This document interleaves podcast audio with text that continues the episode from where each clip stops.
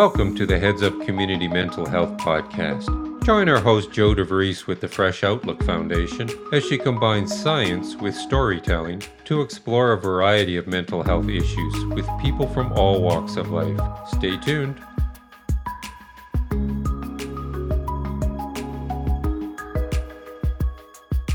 Hey, Joe here. Thanks for joining me with my two guests, one a veteran and advocate the other a clinical and research psychologist, as we explore the mental health challenges faced by military veterans. We'll also talk about emerging evidence based opportunities for their recovery and the role we can all play in their healing.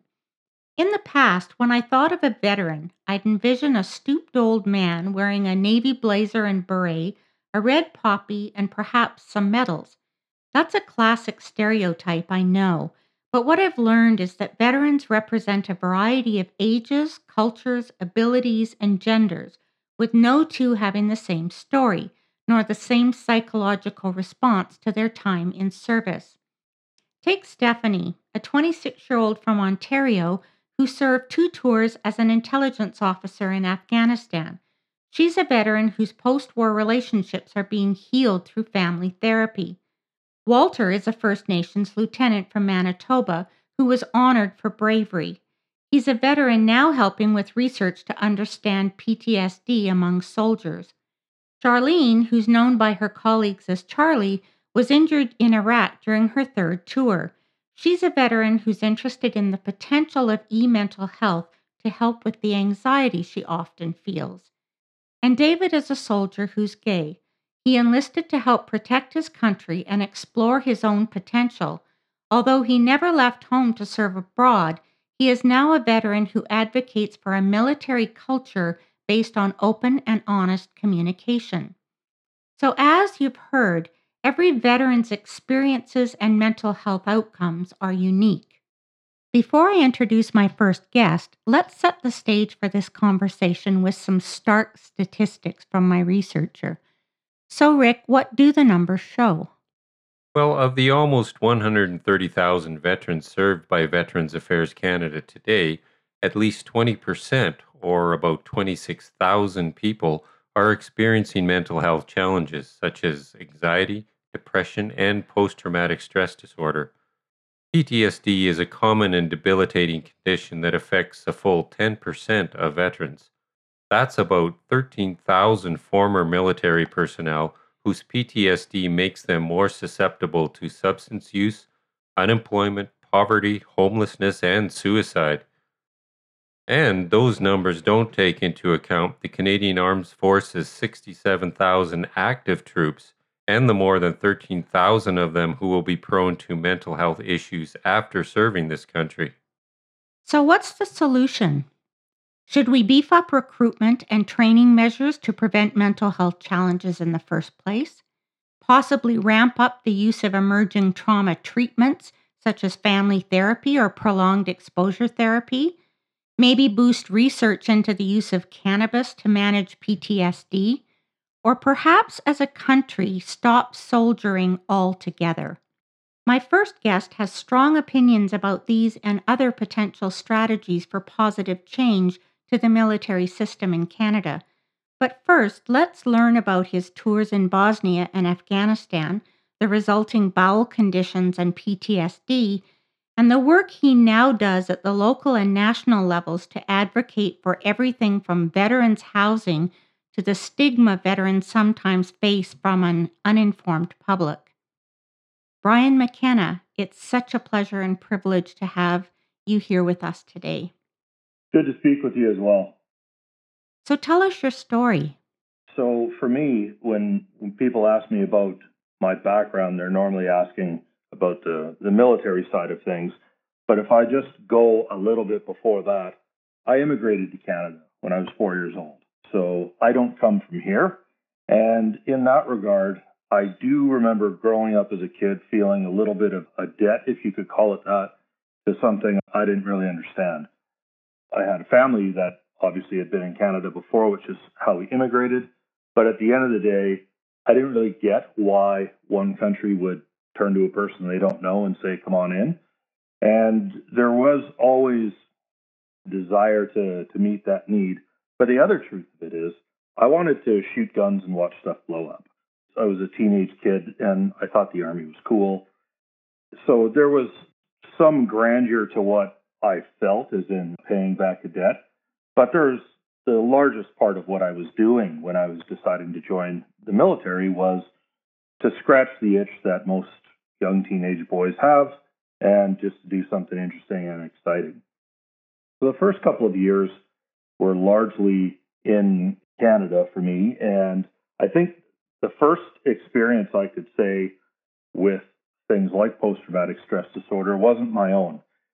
It was actually watching guys as they'd come back from Croatia and they were trying to adapt back in Canada.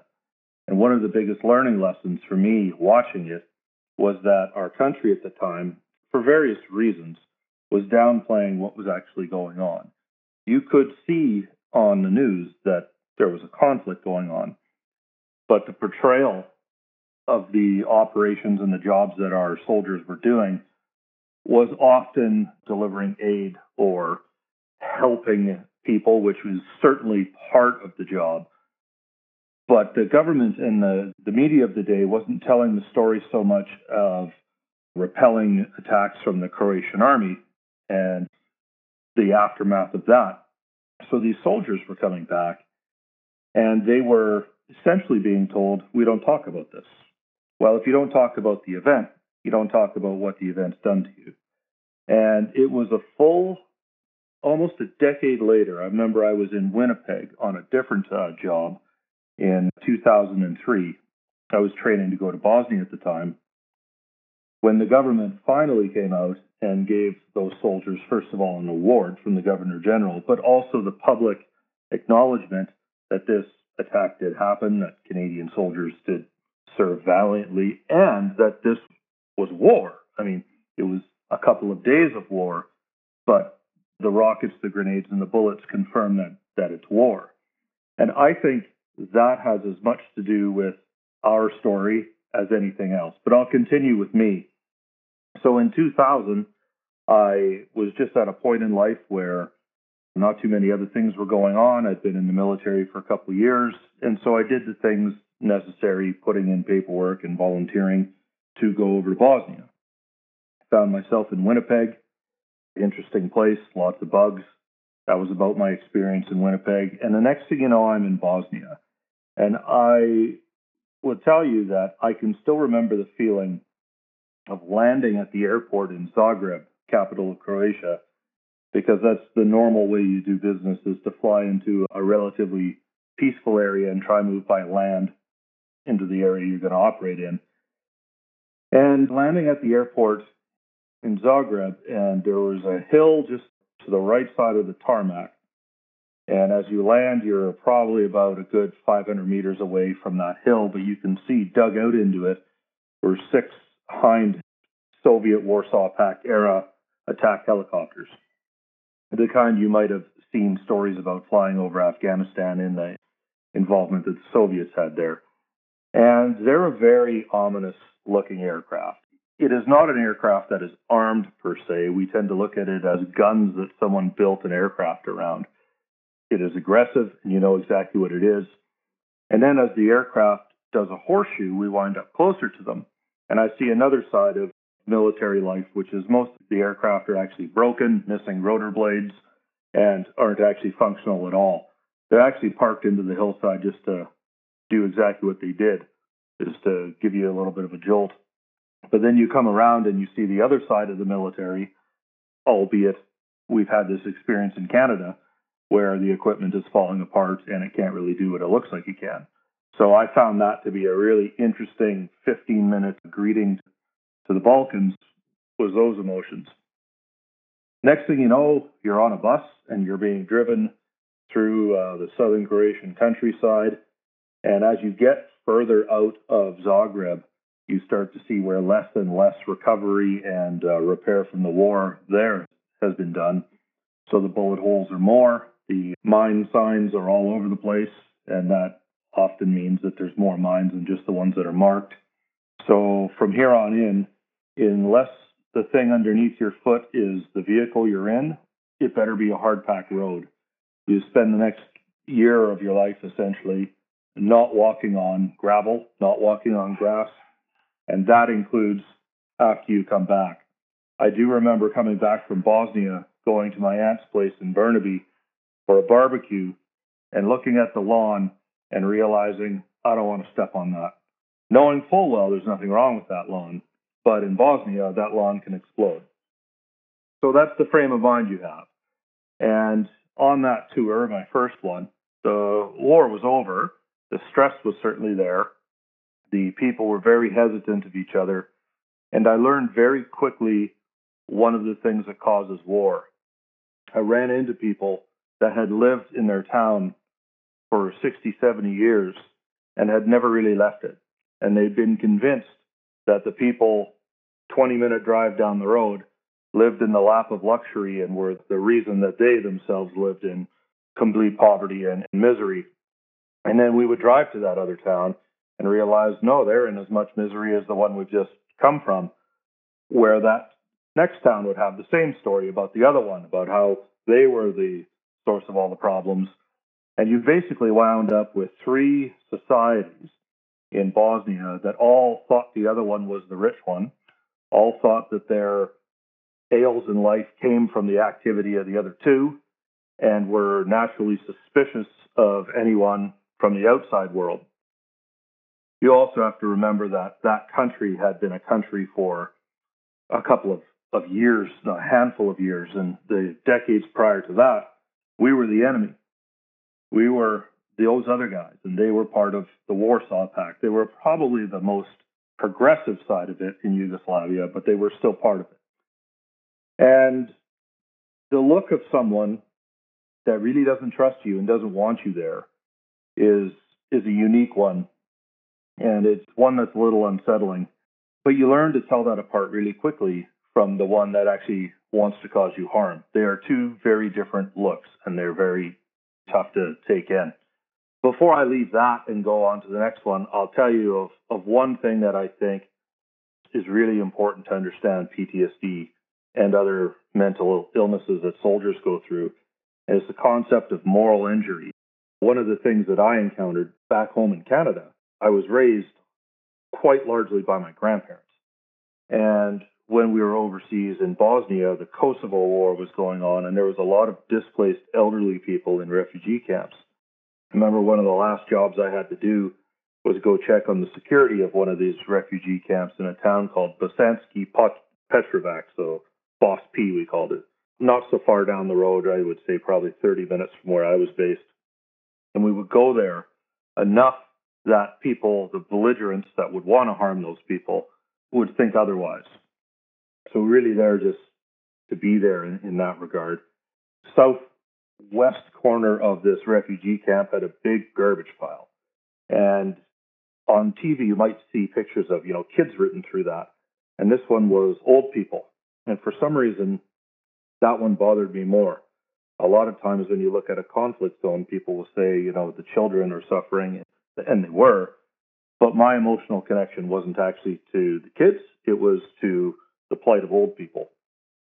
And I think that's one of the parts where my morals had a little bit of a, a jolt was because, you know, we're supposed to give our seat to old people on the bus. We're supposed to help the old lady open the door. The, the traditional things you do as a gentleman, I could not do that.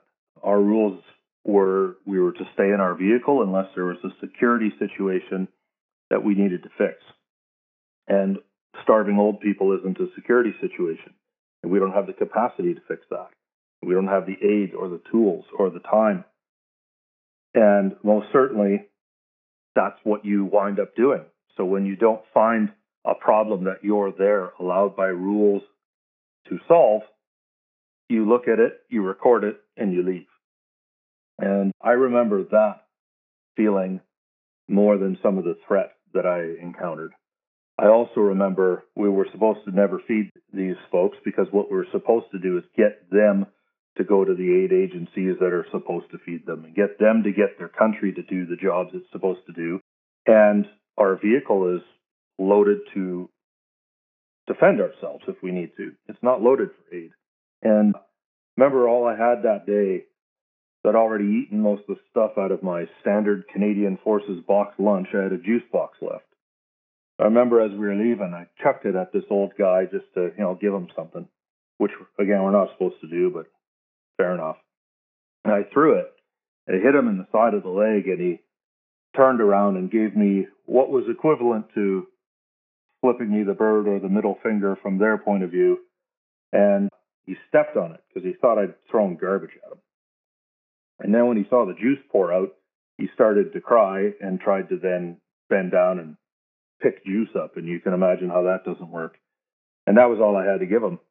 So I remember watching him crying, holding an empty, dripping juice box, and me driving away. Was, that was the last moment in that camp, and that was one of the last times there in Bosnia. I was on a plane home in a couple of days. And b- before I wrap up, I mean, there were future tours after that. There was another one in Bosnia. I went to Afghanistan as a soldier. I also went to Afghanistan as a NATO instructor. Some of my soldiers, after I released, were in Iraq. And so my only involvement in Iraq was actually back here, just talking to some of them over the phone and counseling them. But I would say, even though I was in worse threat later on in life, that first tour in a hot zone as a 21 year old armed in a foreign country, and yet you come home realizing just how the world doesn't really work all that well in a, in a lot of those places. The interesting part is, and I'll, I'll kind of wrap up on this 18 hours after that, after leaving Yugoslavia, I'm in Winnipeg. A day after that, I'm walking down an escalator in Vancouver, and I am not ready to come back. I'm not ready to not be with my platoon. These are 34 guys that I would live and die for. I'm not ready to never see them again. I certainly wasn't ready to go to my aunt's for a barbecue, and subsequently, a lot of them I've run into, a lot I'll never see again. Three died in Afghanistan. One died since that in just a traffic accident in Manitoba. And that's the nature of it as well is even though it's a rough experience, you come back with these salt of the earth Canadians and then you hop off the plane and you largely don't get to see each other again. And that's the struggle to work through. So maybe I'll stop there just at the beginning. Thank you so much for sharing, Brian, and especially for your service to this country and others as well. Love for you to talk a little bit more about PTSD and how that manifested for you when you got home. You know, if you would ask other people around me, they might give you a different answer because they would have probably seen changes in me before I seen them myself. I'd say the first time I really had to say there was an issue was my driving. I was driving, I wouldn't say aggressively, but I'm pretty sure everyone else would say it was. And the speed was up, and a lot of those things were just to kind of feel the, I would imagine, the rush or the buzz that we used to constantly live under. I think one of the things that people don't understand about soldiering it does have scary moments. It's got some rough times. You play a lot of volleyball. You play poker. You eat meals. You phone home. I did a parent teacher interview from Kabul, Afghanistan one day, just after a rocket attack, because that was the time I had. And that's when the parent teacher interview was. That's part of being a soldier as well, is continuing to do the functions of life in a threat environment. And you get used to it the first time something really scary happens to you, certainly your adrenaline goes through the roof. But the second and third and fourth time, there's a normalizing function that comes with that. And by the end of a deployment in Afghanistan, to be honest, when you hear a siren for a rocket attack, most people by that time are just rolling their eyes and, oh, here we go again, as opposed to the first time, which you're sweating and struggling through. So it's not to say that that's a good reaction. It's just to highlight the fact that you get used to a constant level of stress, you adapt to it. And then you come home and walk off the plane go down the stairs after you've been in a place like that and run into people that don't even know what country you came from or that were there or that things that are nasty happen in the world. Instead, they're wrapped up in, you know, their Netflix subscription isn't working properly or they've got a problem, they missed the bus, they got in a fight with their girlfriend, and you're trying to put on the same scale your experiences of things that now cause you stress with what they're losing their mind about. And the disconnect is such a struggle to deal with. And one of the things you find is soldiers will practically go out of their way to redeploy because they feel calmer back there in that threat zone than they do here. I can tell you these days, I can get more stressed out over a computer program that won't load properly than I ever get about something that's actually scary. I remember one time when I was in the height of my reactions, I'd blown a tire on the highway and I'm changing it on an area of the highway with no shoulder. I didn't have any flares or cones to mark my spot. And cars are flying by and I'm laying on the ground and vehicles going inches from you as you're changing a tire in the rain didn't bother me. And then I remember getting back in the car and trying to get my voicemail to work and losing my mind and getting ready to throw the phone out the window and feeling all the stresses of being under attack and largely because it was just a thing I was handling that I couldn't handle. Whereas to anyone else, they would look at that tire situation and go, well, that's the worst part of today. That's the risk. Yeah, but not in my brain. And that's a lot of what you wind up dealing with is, you know, your 20 year old son will hop on the plane and he'll go to another country and then he'll come back, maybe 21 year old, and he's completely used to real crazy stressful situations. And he's no longer adapted to having dinner or having a long conversation or that kind of thing. So what I've actually found is that it's the day-to-day stressors that give us the most grief and I find soldiers routinely going towards the thing that used to bring them stress. Now whether that's deploying again or getting in fights or picking arguments or whatever that thing is that rises that part of the of their reaction. That's often what happens. So, knowing that no two veterans' stories are alike, what are some of the challenges you haven't faced that others maybe have? I was in a fortunate enough place that after I'd come back from deployments, I could pick the courses I wanted to take. Largely, I could influence what was next for me. A lot of people in the military don't have that. I'll leave them nameless, but I'll describe a situation of a friend of mine who just got back from Iraq in January. He's in Edmonton. He's now deployed on this COVID 19 mission in Quebec. He'll be going to Latvia next year. And in the meantime, between now and then, he's probably being moved to New Brunswick. And a lot of times people will look at whether it's the American forces or the Canadians, they'll go, well, back to back tours, or you deployed, you know, five times in 15 years. What they won't look at necessarily is how many moves did you have during then? How many divorces? Did anyone in the family die? All the regular things that come with normal life, on top of the things that come with deployed life. And then you have on top of that, the military structure, just as it is, is going to throw extra stress into you as well.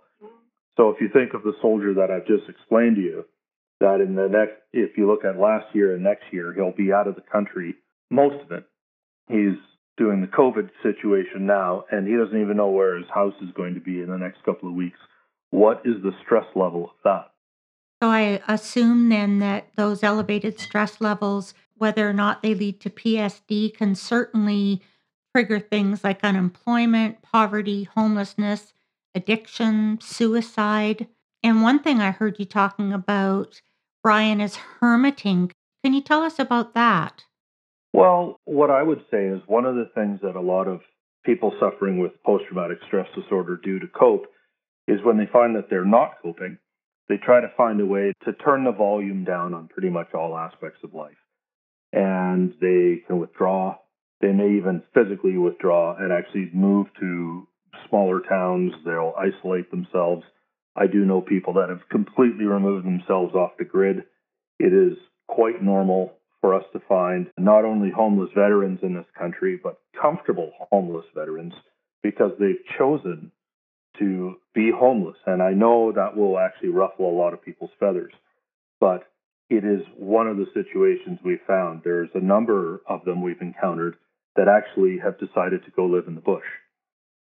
Or they live a transient lifestyle from one shelter to another because that constant motion is actually how they feel they're throwing someone off their track or not going to be caught, if you might call it that. Those things, luckily for me, I haven't gone through that, but I've certainly found people and helped pull them out of it. I would say that's a lot of what happens as well. And the hermiting is a big point of it. And so I would just tell you that the COVID 19 realities, in my mind, are just adding another layer onto that because here we could have situations where we're trying to pull people out of a hermited lifestyle. And now COVID 19 is putting them back in their basements, getting them to disconnect from their family and friends. And that's just going to present more challenges. So, Brian, you were diagnosed with PTSD. Yes.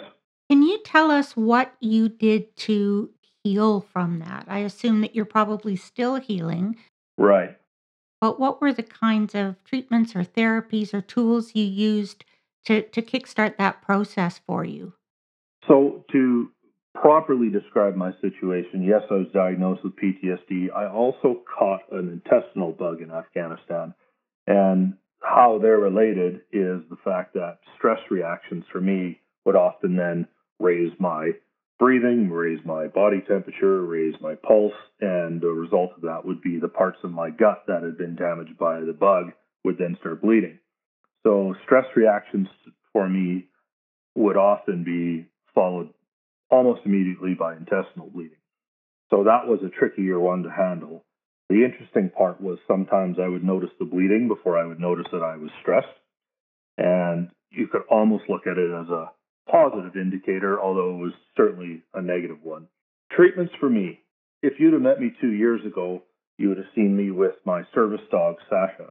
That was probably the biggest tool in getting back to a healthier life. I'd also say, though, that I went through a couple of different programs. One of them was a 10 day program run out here. It was called the Veteran Transition Program at the time. It's called the Veteran Transition Network now. I'll never tell anyone that I know the special sauce for them, but I will tell them what worked for me. And that was one of the keys to me healing and getting my function back. I think the last thing I would wrap that answer up on it would be to say helping others is a help to itself. When you feel that other people have kind of helped shepherd you, then it's natural to look at it as your turn. It's also one thing that when you leave the military as a leader in a leadership role, like I was then, you miss helping soldiers. And well, one of the ways to help soldiers is to advocate for them. So I found a lot of my own healing and peace came through being able to help others. Can you tell us a little bit more about your advocacy work and the wide range of initiatives that you're involved with? Sure. So the last thing someone might recognize it would be just over about a month ago, we were dealing with a homeless veteran that had materialized out in Chilliwack, an hour from me. And the folks that were looking through the file trying to authenticate that this person was indeed a veteran were in Ottawa. The people that actually controlled the charitable organization that helped him were in Halifax. I'm in North Delta, just half hour outside of Vancouver. This man is in Chilliwack. Never met him to this day, but through the internet and the phone, through those three different cities in Canada, trying to coordinate the response to a person that we'll never find. And in the end, we're successful at doing that. But it, it's it's quite the the tricky situation to try do. And so now imagine trying to do that down a logging road in Invermere or somewhere off the beaten path in PEI. It just adds different layers of complication to it.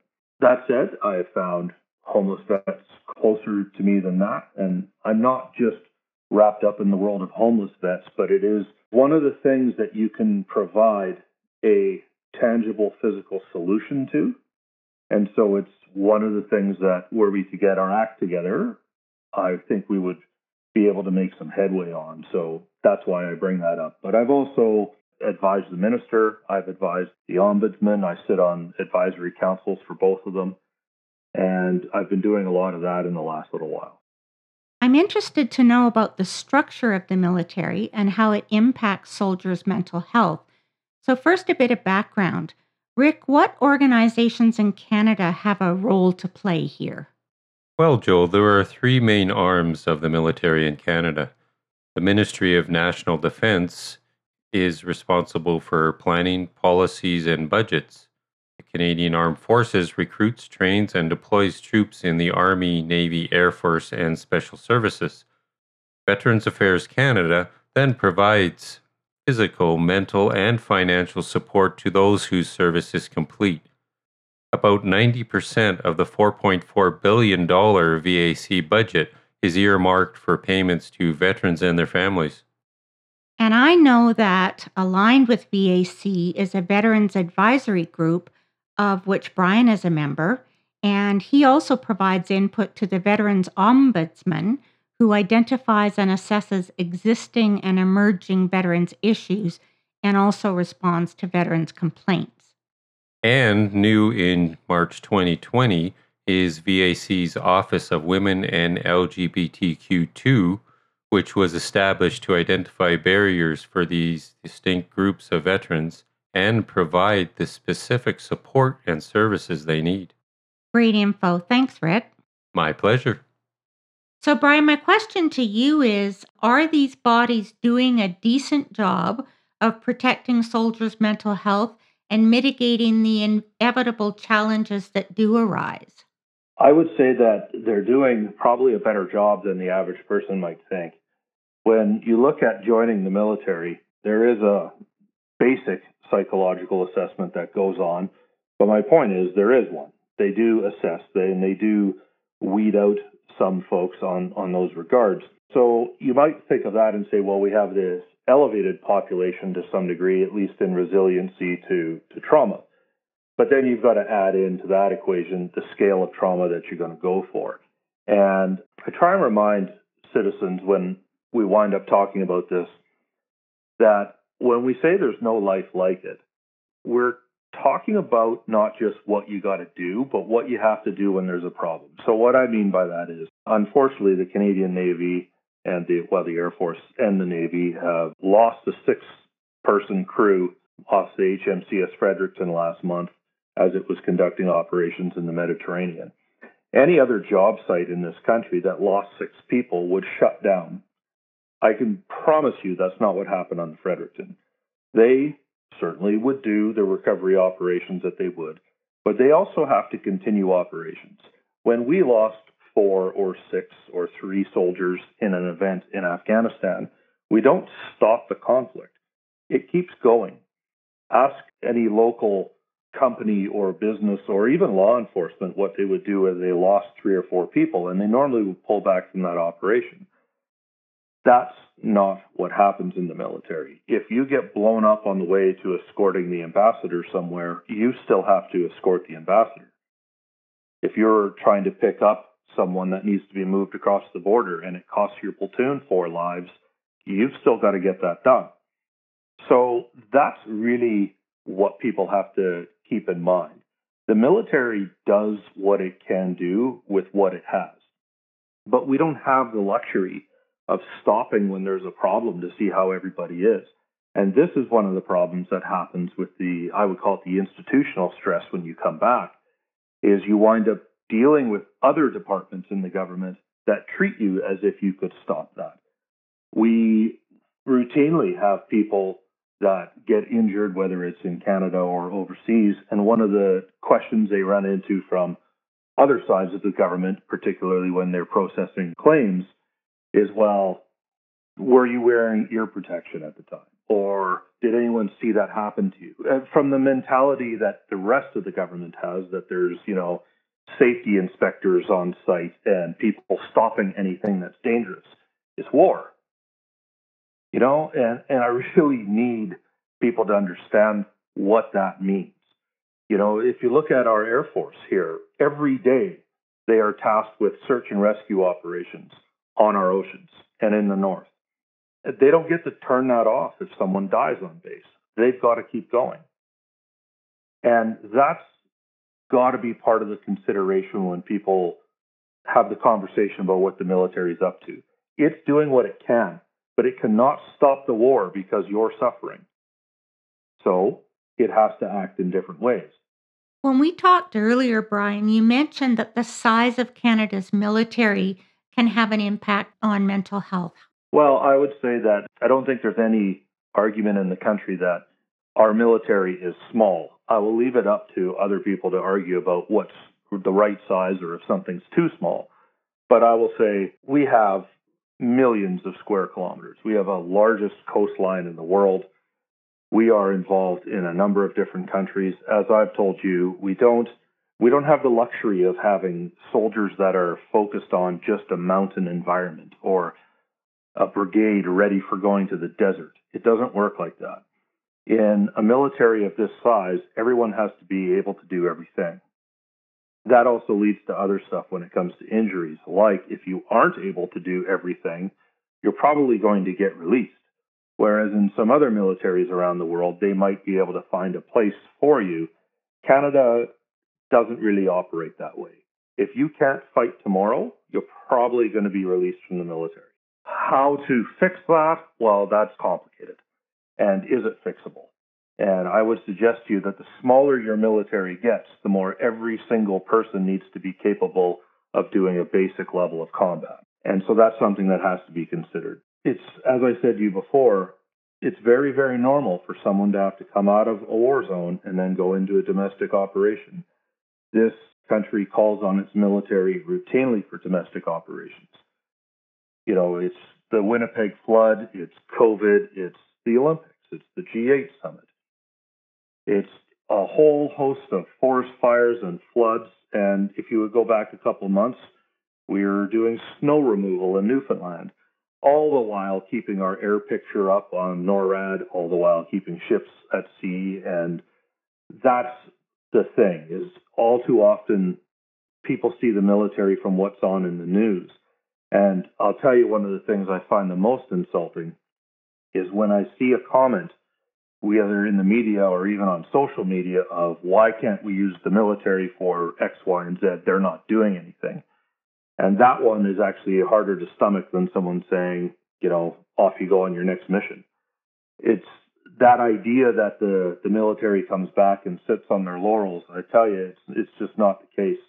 You come back to, to moving, to taking a course, to teaching a course, to deployments, to exercises. It's just it's such a constant stream. And the size of your force and the amount of jobs handed to it, that, that's just math we can't deny. Given that you have your finger on the pulse of all things veteran related and the fact that you sit on the Veterans Advisory Committee, what do you think are the, the major issues veterans face today? Personally, I have a claim I'm still working on for myself that's been going on for a long time. I could tell you that there's a lot of mental peace when those things are solved and when they're still in the process. There's just this feeling of unfinished business that goes on for a while. In anyone's workplace, if in your workplace there was an injury and you had applied to a, a workers' compensation board for that to be rectified and you were waiting for answers 19 months down the road, that would add levels of stress that really are ought to be fixable. We'll put it that way. That's one of the things that is out there. But I tell you, one of the biggest problems, and I don't actually know how to solve this one all that well, is coming home to a country that doesn't know you're at war. And right now, I don't know how else to tell this to you other than your country is in war zones. A couple of them right now and some that I don't even know about because that's the nature of special forces. But Iraq is a war zone. You know, Iran launched missiles just a couple months ago into Erbil.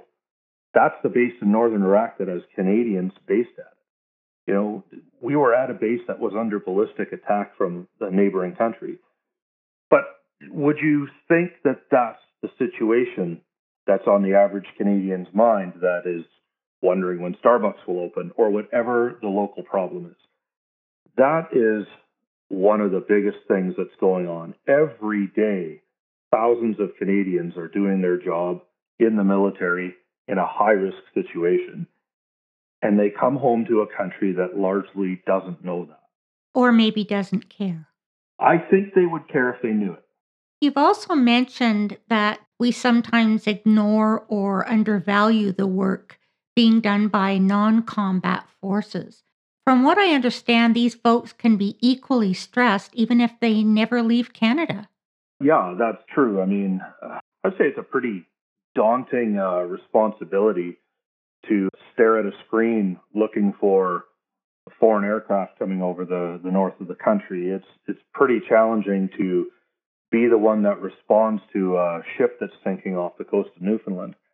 And I do have friends that wear medals of bravery and stars of courage that their their action happened in this country. I mean, I'm reminded of one man I used to work for. I admire him greatly, and he he wears the star of courage from a moment where they had to parachute onto an ice floe to save an Inuit hunter who had gotten separated from the rest of his crew. Just think about that. Parachuting onto ice. You know, I've parachuted before for fun, and it's terrifying. Doing it into that environment, it's it's such a challenge, and yet the average Canadian wouldn't think about that. And yeah, I, I I hope we don't get obsessed with deployments when we're trying to figure out where the next case of mental illness is going to come from. You've also talked about the fact that many non combat forces are moving regularly if they're in a teaching role or a supervisory role, and that that takes them away from their families for long periods of time. Promotions often come with moves in the military, specifically if you're in the in the full time in the regular force. They can do that in the reserves, but generally not. So yeah, there's almost a trepidation sometimes of getting promoted because that means do I leave? I, I remember cases of where, you know, friends of mine when they were in Winnipeg and they might have to move down the road three hours to a base called Shilo. And the consideration from the military's point of view was, well, do we move the soldier or, or do we not? Do we move the unit or do we not? And nowhere in there did it seem that there was a consideration of, well, his wife is a bank manager at CIBC, or this person's kid just got into this school, and now you're posting the family to Quebec. So those things present challenges as well, and they take a beating on mental health. I know there are dozens of veterans groups around the country who do advocacy work but what can individual veterans do to further the cause of mental health? I believe, you know, when you know better, you do better. And there's smarter ways to advocate than others. I know this because in my beginning, I wasn't necessarily doing it as smart as I could. I've seen policy change from Ottawa that has spread out across the country. And when it changes, it can affect hundreds of lives overnight. I've seen people struggle as well to try and fix these cases one at a time. And while we need that personalized care, vets certainly need someone to contact them and, and help them manage their situation. In the end, I'm of the opinion that dollars to donuts, as you're spending your time as wisely as you can, there's some solutions to be had at the national level. And we need to realize where those, those powers are it took me a while to realize, for example, I don't think it was in until I was in my 30s that I realized exactly what the power of a parliamentary committee was. And I learned that through advocacy. I, I knew of them in the past. I understood what a textbook might tell you about it, but I never really understood how it can frame the tone of what the government is going to do for the next little bit, or how you can ask them questions and then they can go to the people in the departments and ask them that exact same question and and demand an answer, which you don't necessarily have the right to do. And so that was that's what I would call smart advocacy is sometimes groups have to bury a hatchet, sometimes they have to coordinate and get together. And if they can produce a homogenized message and ask it at the right point, you can make things move. Before we open up the discussion to our next guest, Brian, I'd really like to dig deeper into your experience as a peacekeeper representing Canada abroad. First, did your service help build, do you believe it helped build a more peaceful world? I, I do believe it does.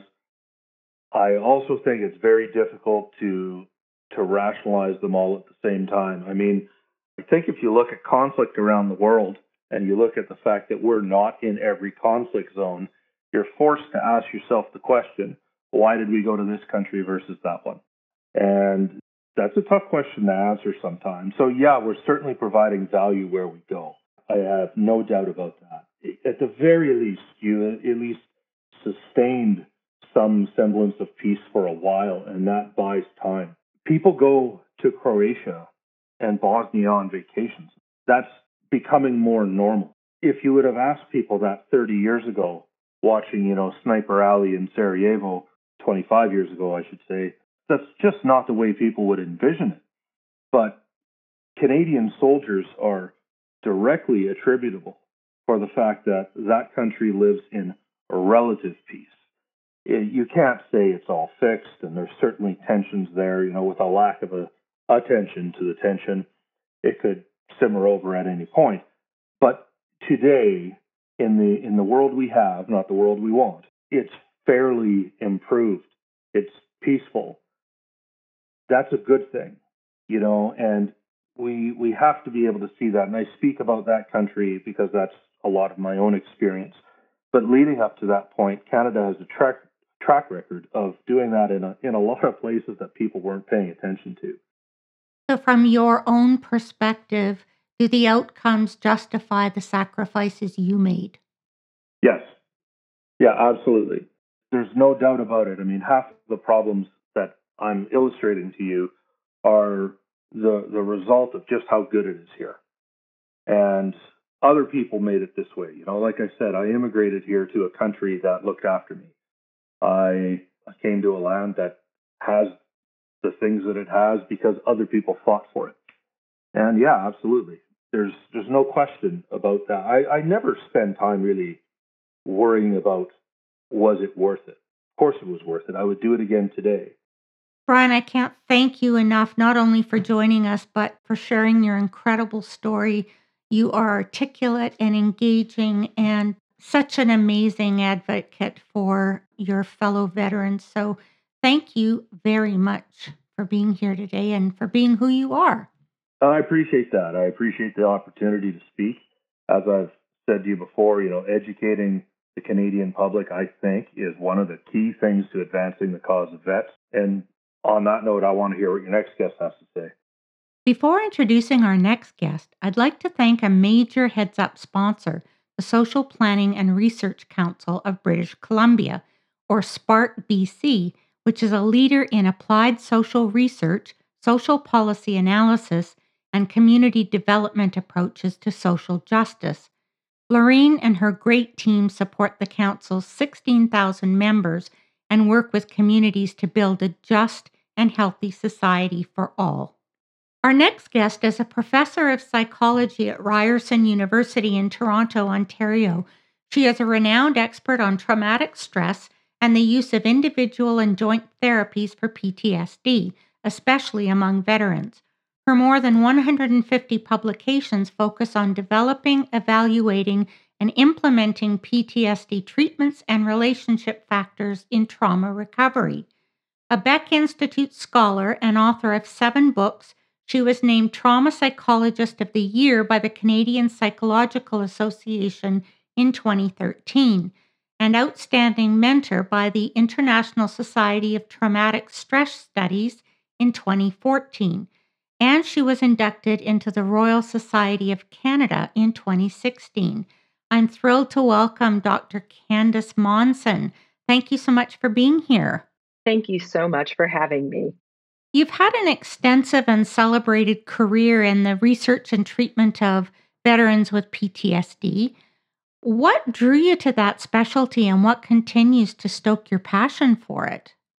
My passion for PTSD and veterans specifically dates back to my training. So, when I went to graduate school, I was really interested in violence and perpetration and thought I was going to be a forensic psychologist, you know, evaluating people who had committed crimes and perhaps had mental health issues. And in my capstone training year before I got my PhD, I was very fortunate to get placed at the Boston VA, working in the National Center for PTSD.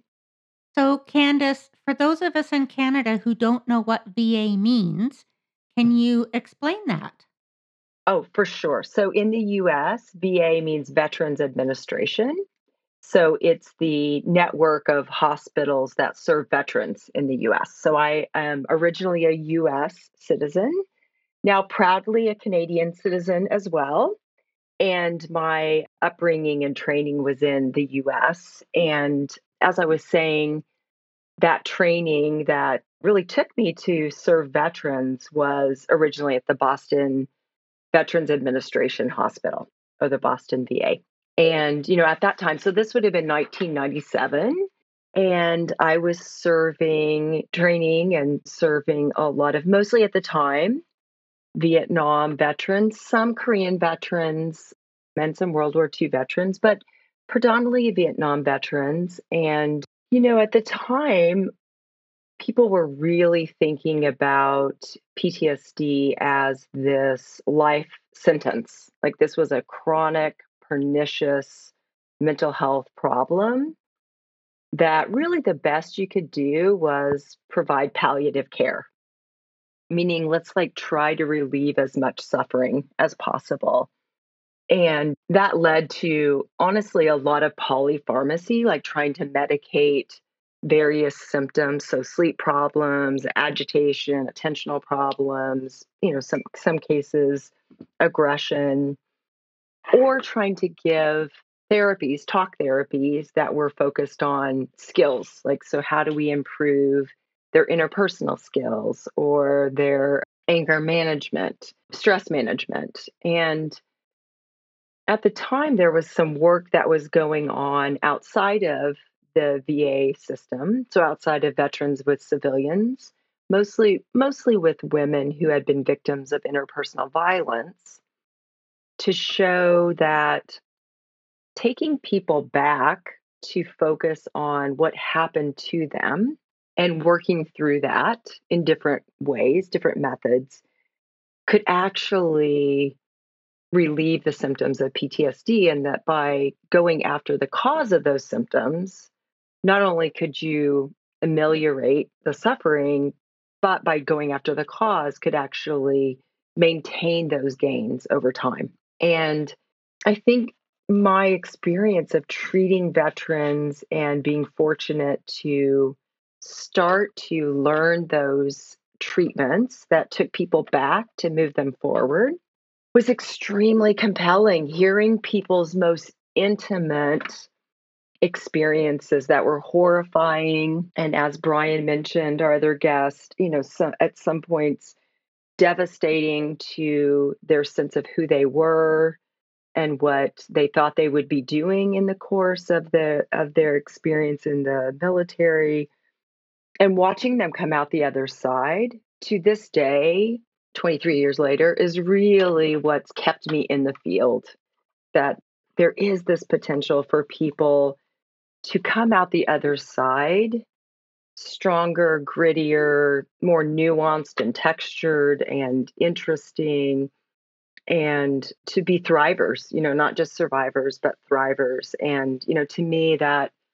is an incredible honor to be able to bear witness to that, to allow, you know, for someone to allow me to be a part of that process is just such a privilege and has really I think sustained me and my, you know, career since then and kept me committed to PTSD as a field, but also veterans more specifically.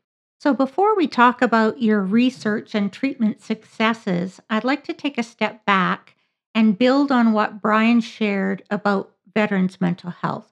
So let's say there's a trauma continuum or spectrum. On one end is a private who perhaps breaks his arm in a minor altercation. On the other end is a soldier who maybe loses his legs and or watches as his best friend is gunned down.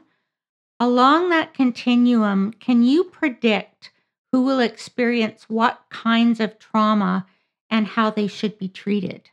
Sure. It's a good question. So, in terms of the question about like who will experience what kinds of trauma, you know, certainly there are certain units or occupations, you know, within the military or even outside the military. So we know first responders can be, you know, at particularly high risk for exposure to trauma. And so obviously there are certain occupations that put you at higher risk that you're more likely to be involved in the exposure. I think a really important thing though to remember is that what is traumatic to one person may not be traumatic to another. And so all of our efforts to develop trauma severity scales have kind of failed because it's so individualized about the kinds of experiences that people have. And based on their background, based on also factors that are going on at the time of what happened, like within their unit or within their family or within the environment in which they're serving. Like there's so many, it's just so multifactorial about what can conspire, you know, all of in that alchemy, what can conspire to ultimately lead to mental health problems. Now, that said, the epidemiological data would tell you that, you know, men, interestingly, men are much more likely to be exposed to traumatic events and much more likely to be exposed to accidents and military related traumas whereas women are more likely to be exposed to interpersonal violence and, and specifically sexual assault. So there, you know, there are some, I guess, patterns of the type of exposure, but there are just so many factors that go into then how people experience those events as traumatic or not. We can't have a conversation about mental health without talking about stigma. So I'm wondering if you can talk about internal and external stigma and the impacts that each has on veterans' mental health and maybe even on their recovery. So, I mean, just to start with stigma, I think we probably generally think about stigma in the terms of the external type. So, like the messages that people around us and those people forming society tell us about in this case mental health right and and the appropriateness of seeking treatment what it means if you do have mental health problems after you're exposed to stressful events. And then those messages obviously can influence the kinds of messages that we send ourselves which is the internalized stigma.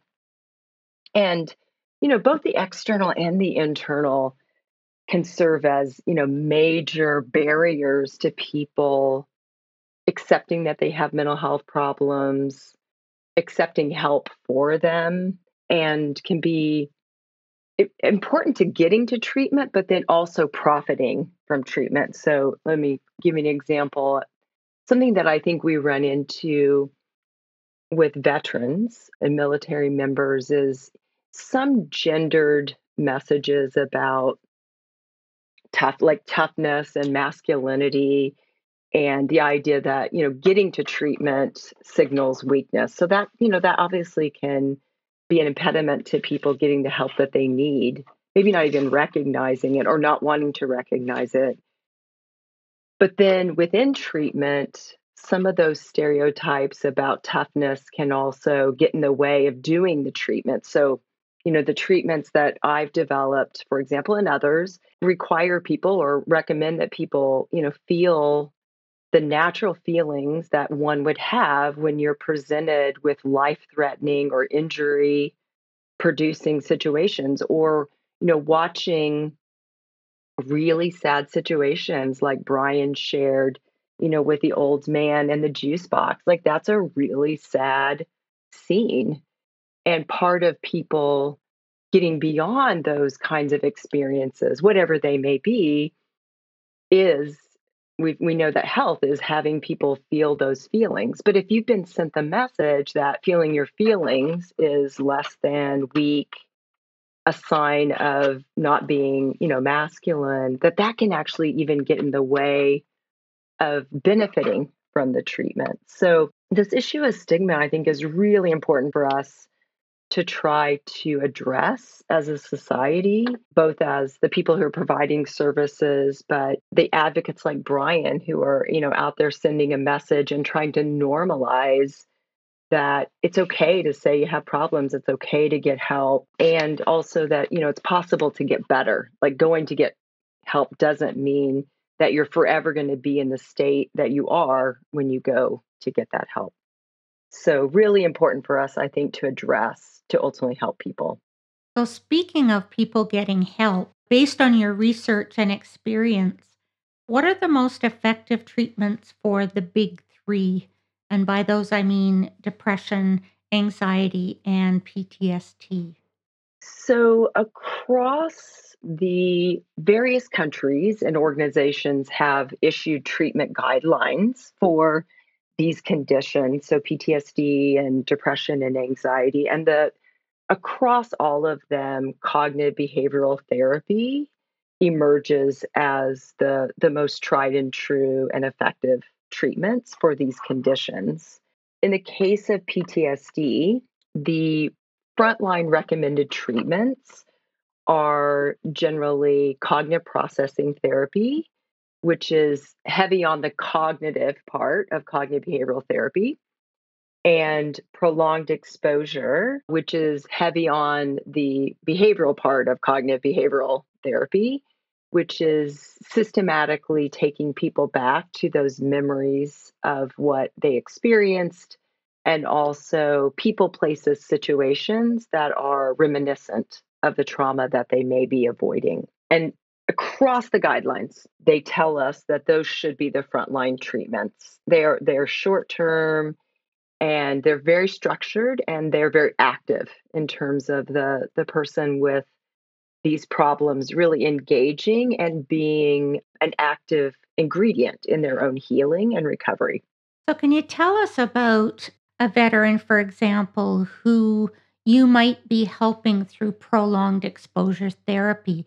What are the steps that you would go through in that process? So, one of the first steps is, you know, just making sure that the person has PTSD, has anxiety, has depression. So, a really good assessment. So, just thinking for the consumers who might be hearing this talk, you know, that would be, or this podcast, that this would be something I would look for and might ask about is, you know, how, like, how will you know what I have? And so, really starting with a good assessment. And then part of that assessment will be finding out with the person what are the experiences that they had that were most traumatic. So, going back to your, you know, your prior question, for that person, what of the range of things they may have experienced in their lifetime was really challenging, difficult, distressing for them. And then with prolonged exposure, the clinician would give them a lot of education about the idea of approaching versus avoiding what it is they fear. And that approaching can take the form of approaching the memory. So, the memory of what happened in those distressing events, and really explaining that it's a memory and that the memory can't hurt you. It can't happen again, but it needs to be digested. And in this case, the digestion is to go back to it and approach it just like you would any other phobia.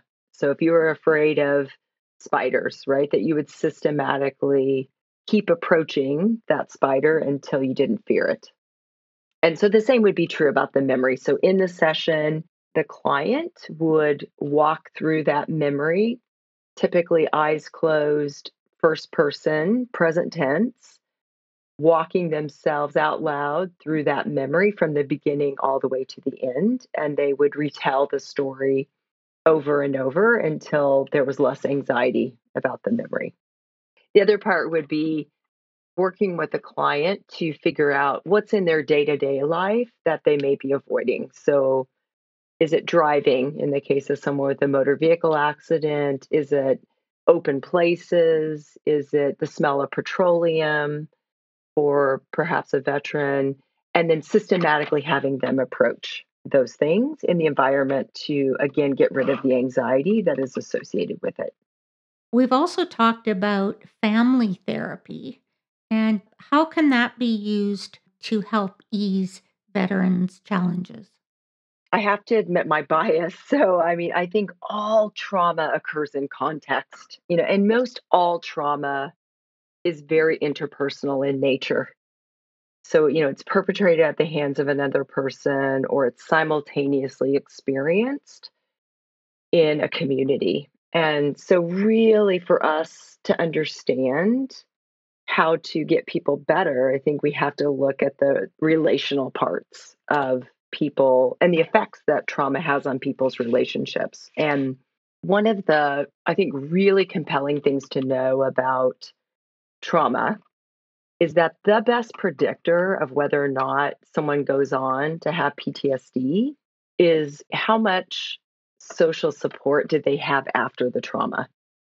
So that might be within their unit, from their leadership, from their loved ones, from their family, from their friends, that really that support is crucial in people moving forward. You know, more important than your IQ, more important than how much money you've made, more important than your childhood history.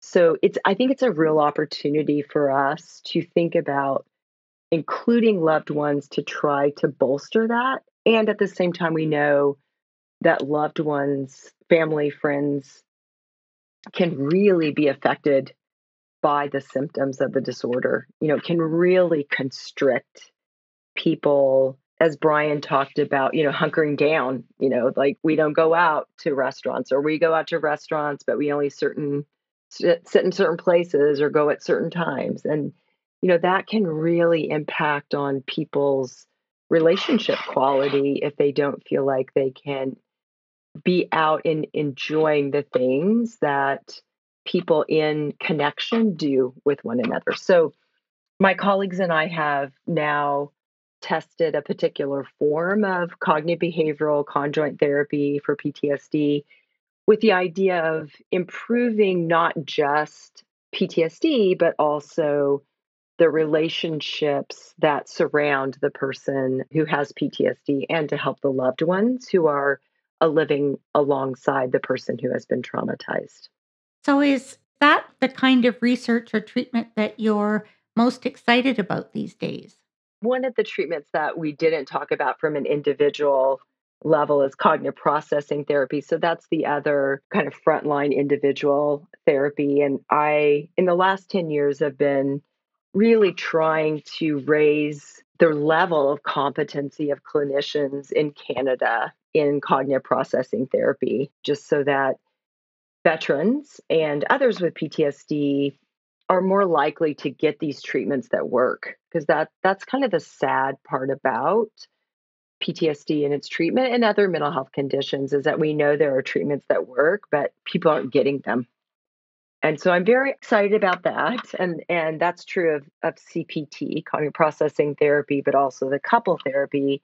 But in the last year I've been really thinking about if we have these treatments that work and we want to try to make them accessible, how do we go straight to the consumer? And that has meant, you know, trying to get creative about the use of technology and stripping down these treatments to what we think are really the things that work and putting them online to give greater access to veterans, loved ones, who are as you know very remote in our geographically dispersed country or who may not who have stigma who don't want to go to a therapist or are housebound or don't have financial means to really get the treatments to them and to provide some support alongside those online interventions by paraprofessionals or coaches to try to get people to engage and use them. So that I would say that's what I'm really excited about is how do we increase access? Like if we know there are things that work, but no one's using them, like what does it matter? We've got to figure out, you know, how to get it to people, get it to the people. Great. And just a plug here, we have an episode on e mental health talking about the vast and profound opportunities that it provides for us. And really encourage you to listen to that episode as well. It's pretty obvious that you are really stoked about these evidence based treatments. Wondering, is there a case in certain situations for symptom management? And this might include things like medication, cannabis, yoga, acupuncture, transcranial magnetic stimulation. I don't pretend to know what that means. Sure. Like I think it's important to say that I'm a clinician who happens to like math. So I, you know, I'm trying to test these treatments and show that they work, but there's always place for innovation. And, you know, what we're practicing now, we may not be practicing 10 years from now. That, you know, hopefully the field keeps evolving. And there are clients who may not be willing to do the trauma focused treatments that I mentioned before or haven't profited fully from them. And so I do think it's important for us to think about other strategies that may be complementary to those treatments or maybe the treatments that are used only. I think the caveat I might add is that with these symptom management strategies, people should have informed consent about how likely are they li- to cause or to result in symptom management because for example med- the medic the available medications for PTSD are not that great in terms of symptom management. I mean they do help some, but they are not particularly robust.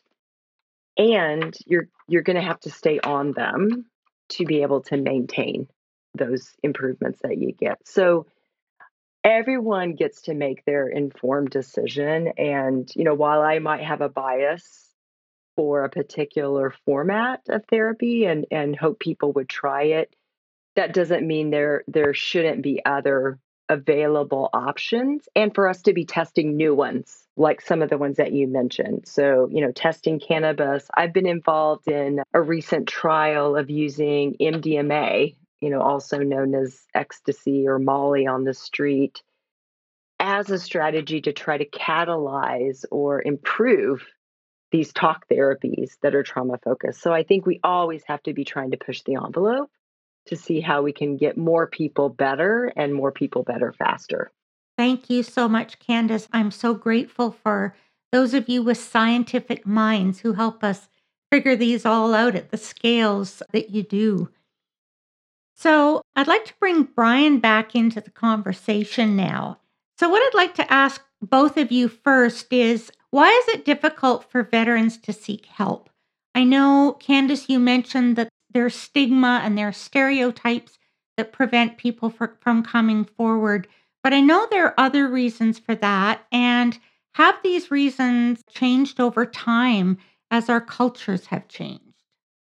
So I'll take a, a shot at that. I would say one of the things you categorize this under a, an external pressure but it's the institutionalized side of it that I think is certainly prevalent for me.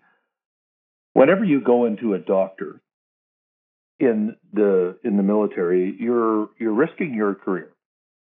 Now, we try and tell people to to not think about that before they walk into a doctor's office, but that is certainly one of the things that's occurring in the world of of mental health.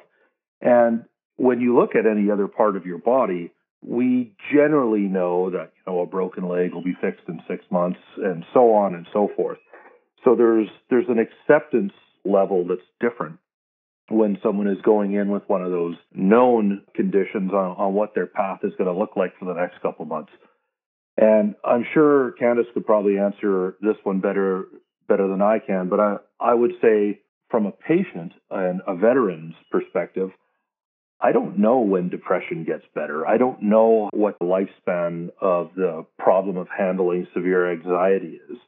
And even if I did, then what would be the complicating factors of having that in your family and having separation anxiety in your children and so on and so forth. So it's a lot more complicated once it's higher than the shoulders in terms of understanding what the projected path is in the next couple months. And it carries risk on your career, the career you have and the career you might want after.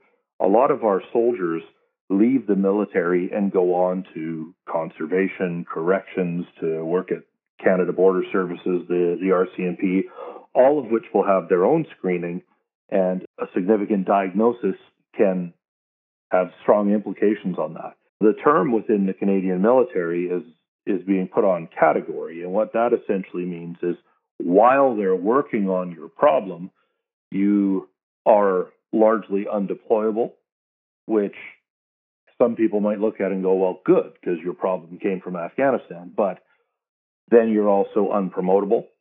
You start entering a pathway where you get reassessed in six months and reassessed in six months. But if you start ticking those boxes in the wrong direction for too long, now you're on the path to getting kicked out. And that happened to me.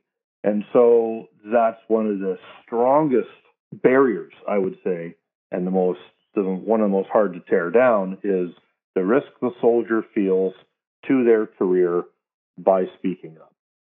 Candice, what are you seeing? Yeah, no, I, I agree with Brian. And, you know, just to kind of add a compare contrast, this is one thing that I've kind of noticed looking on at Canadian versus American policy about that. I think the American policy has been a I think a little bit more liberal about we'll treat people with PTSD and we'll redeploy them and try I think trying to change the view about people's fitness that people may be fit and have problems within a certain bandwidth. I mean, obviously, if people are more debilitated by their problems, it may be hard for them to perform their duties. And I think there's a difference in that culturally across the two countries. I also think I'm just thinking like broad view, like think about World War II veterans, like who kind of came back and sucked it up, right? So I think our views about, in some ways, I think there is a liberalizing of veterans being more willing to seek help. And I think it's really important for us to differentiate between, as Brian mentioned, what are the barriers for active duty service members and what are the barriers for veterans after they're discharged, right? So, and I think those are different barriers for the veterans. Just maybe to speak a little bit about the veterans is I do think one of the interesting differences in Canada in the US, veterans healthcare is is the socialized medicine that exists in the in the US and here it's kind of it's flipped right? So i think a lot of veterans are in places where they may not have access to providers who understand veterans. I mean it's its own subcultural competency in my mind for for providers to understand like what was it like to serve and what is it like to have that designation to be a veteran now and they may also not know the most recent updates in mental health care. And so I think there are different barriers and impediments, and probably good for us not to group them together, but to try to work on each as they affect both service members and veterans and maybe differently. Joanne, if I could add to that, because this has been a central point of my advocacy and the stuff I've been trying to get people to realize, is the military is a culture. We have our own food. It's not good, but we do have it. We have our own music. We have traditions, and we are not understood by people that aren't us. We have a lot of the telltale signs of a unique and distinct culture. And I think if people realize that more, they would be able to help in a more direct and easier to access way. I can tell you one circumstance, for example, in my own care. When I went forward, the first doctor I wound up dealing with was a military one who was there to figure out if I was a risk to the military. And the next one they sent me to on the civilian side would ask me questions like, well, if if this incident happened yesterday, why would you go it the next day? And had this completely unnuanced version of what a soldier would be up to in a conflict zone. She would approach her, her questioning of how I was doing and what, what was wrong with me from the idea of I was at some union job where I could decide to not go in tomorrow. And I found the, the questioning just to be so off putting, like, we are not going to get anywhere. And that might have been a really highly skilled clinician that I wound up walking away from, but I had to because she had no context at all of the culture I came from. And I think that's a really, really big thing to, to poke at a little more because for me it was it was a big deal. So if you talk about the military having a culture that's unique to that group of people, how would you describe it? If you ever encounter someone that gets in an argument with their own family member, but will defend that family member to everyone outside the family, you start to understand how the military tends to be. I worked with people that I found to be quite frustrating individuals, but that wasn't allowed to really be commented on by anyone that wasn't from inside the family. As soon as it was outside, you would defend them. I think that is a good thing but that can also push away help. It can push away even family members. Sometimes this is one of the things we found with spouses is that the soldier will come home and the spouse certainly wants them to get care, but when they do, one of the questions is, well, why can't you talk to me? And even though you might love that person intensely, you're trying to associate with people that understand what you're talking about. And that can create a bit of a problem. Candice, anything else to add there? I just think Brian's making such a good point. I think I've been surprised about in being in Canada is just, you know, most Canadian veterans are getting their care through Medavie Blue Cross Blue Shield. Like a relatively small portion go to the operational stress injury clinics, for example. And there's yet not a lot of requirement for people to understand this is its own oxygen, right? Like the, the culturally, the the idea that you will put your country, like you will die for your country, you will drive on, like that that's its own thing. The idea that you're relying on other people to have your back in life and death, like that's its own subculture, right? The idea that you will kill someone if you need to kill them. Like that's a di- that's a different notion like just to rattle off some examples. And i think i think a lot of people don't get that. And so i can imagine i mean brian did a great job of saying like it's frustrating for someone if you're going to a provider and they're supposed to help you and get you i feel like some basic competencies are really needed to be effective for me to develop a relationship with a veteran to to for them to think like anything I have to say would be sensible, right? Based on me them thinking I I get them, that I understand them even if I didn't serve as part of the military. So continuing on about the two countries, how do you think American and Canadian soldiers experiences and resulting mental health outcomes how do those vary given that the US is focused on combat while Canada is a peacekeeping nation? So I'll take a shot at that. I actually don't like the way that's framed, but I get what you're saying. The Canadian Forces is good at humanitarian aid and it is good at peacekeeping as a byproduct of what it does. Those are things we just happen to be good at because we're always focused on the thing that is worse. The Canadian military trains for war and it is ready to fight a war at any given time. And then when the mission changes, well, then we go and do specified training for that. So that's an issue there that's a difference between our populations, but not between our militaries. The Americans know they're training for war, so do we. I would say there's probably a difference between what the American population thinks they're doing and what the Canadian population thinks we're doing.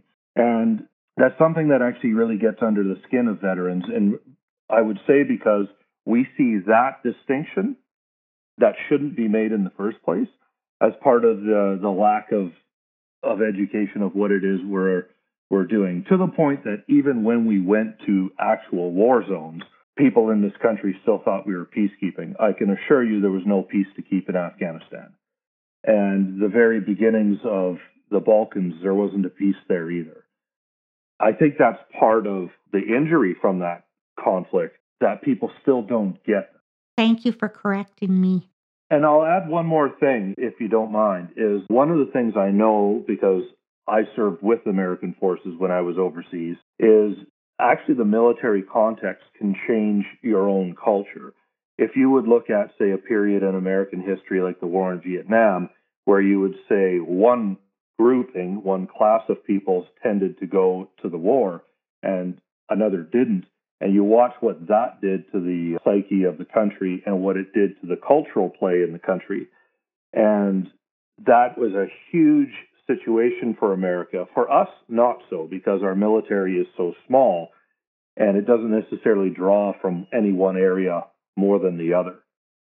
So if you follow what I'm saying there, I would look at an event like the war in Vietnam to be a great point, not a fantastic point, but a very important point in American history Whereas if I would look back and say, when's the Canadian point that was this critical, you'd have to go back to World War II to find a military event that shifted Canadian history. So, Candice, do you have anything to add about that? You know, given your time in America and Americans' different views of the role of the military and, and perhaps being more appreciative of that, how do the American veterans deal with mental health challenges? Is it easier for them? I don't know if I would get into which country might be easier or not. I think Brian's point's a really good one, like this categorization of combatant versus peacekeeper. It's so much fuzzier than that. And I think one thing that troubles me with what gets imbued with that is that then peacekeeping is less stressful than being a combatant. And I think that is not proven out in the rates of mental health problems across the two countries. They're nearly equivalent. I think there could be very stressful experiences in all kinds of ways that people serve their country. I think the difference might be in the US. It's just the military is a lot bigger. Like most everyone knows someone who serves in the military. And I think that's a little bit less so here in my own observation that it's it, the prominence of it is probably a bit less. I think that all kinds of military experiences can be stressful, including like one thing we haven't really talked about is also just sexual trauma, for example, and and our recognition of both men and women being traumatized not even by their exposure to peacekeeping or combat experiences but you know within the military. So i think there's lots of different ways that people can experience stress within the military and us trying to think about it in a more complicated way can probably help our culture understand the ways in which people could be affected by those experiences and therefore decrease stigma and be more supportive of the people who are putting their life and limb on the line for us in their service. So, mental health is not just a veterans issue. How are the impacts felt by families, by friends, and by society as a whole? I could say a little bit about just because I'm very interested in, you know, us thinking beyond the individual when we think about mental health because, you know, it really is a ripple effect. You know, people don't exist in isolation and so really thinking about how there can be a lot of burden on family members, children. We know that like the rates of child mental health problems are higher in parents who have mental health conditions the rates of mental health problems in partners are higher, you know, as a result of living with someone. It's a strain on people's physical health and their mental health. And so for us to, I think, better appreciate the broader range of ways in which people suffer beyond just what's going inside them, I think is really important for us in terms of thinking then how we can help people from a more interpersonal perspective. Brian, how did your PTSD and your healing process affect your own family? There was a lot of struggle in there. First time I went to Afghanistan was when my oldest son was four, my youngest was two. And I came back to one kid that didn't know who I was and the other that was really upset with me for leaving. And up until that point in their lifetime, they'd only known me to go away for, you know, at the most a month or a couple of days here and there on courses or whatnot. And then you go away. Within a year of coming back, I was gone again on another task overseas. And I do remember a moment where my then five year old says to me, Don't let the Taliban kill you, Dad. And that's a very different way to be sent off than most people get from a five year old. The concept that the word Taliban would be on the tip of the, the tongue of a young boy shows that it's a different family in a different circumstance than most people around me. So, what I would say uh, in that regard is how we get the trauma is kind of what's related to being a veteran. And then I would say that the diagnosis isn't really veteran specific. I mean, the doctor can tell you better than I can what symptomology is this issue and which one is that. And I mean, I'm sure you would find that a problem I have might be something that a paramedic could get, or this could happen to an abuse victim. It's not my job that brings about the diagnosis, it's what symptoms are coming out of me. But I'll go to the end of that, and I would say that in our treatment, what one of the things is amongst the veteran community is we do ask to not be treated different or better, but be treated on our own. I do know of cases where some of our soldiers have gone and been sent to addiction centers, for example. And in that circumstance, they're in a group therapy session, if you will, with criminals that have been sent there, with drug dealers that have been sent there. And the idea that, you know, two combat veterans are going to sit in a circle with eight drug dealers and criminals and express their deep, darkest thoughts and converse in an open fashion, it's just not going to happen. And so, in that regard, that's one of the things I think amongst the veteran community we try to push is, you know what, I don't necessarily want different treatment for me and my friends.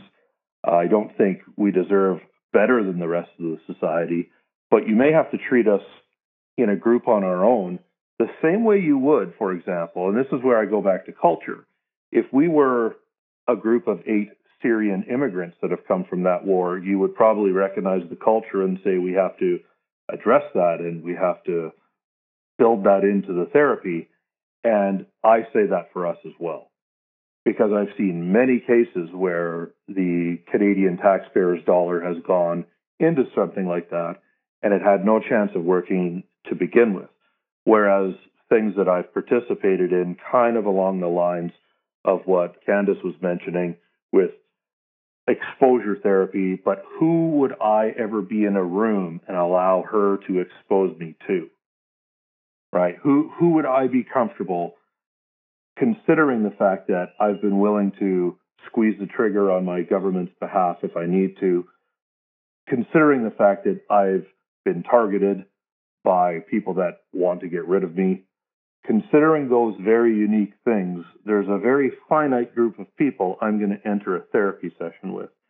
And that is something I demand to be respected as I go forward as a patient. And that's something I think we're missing.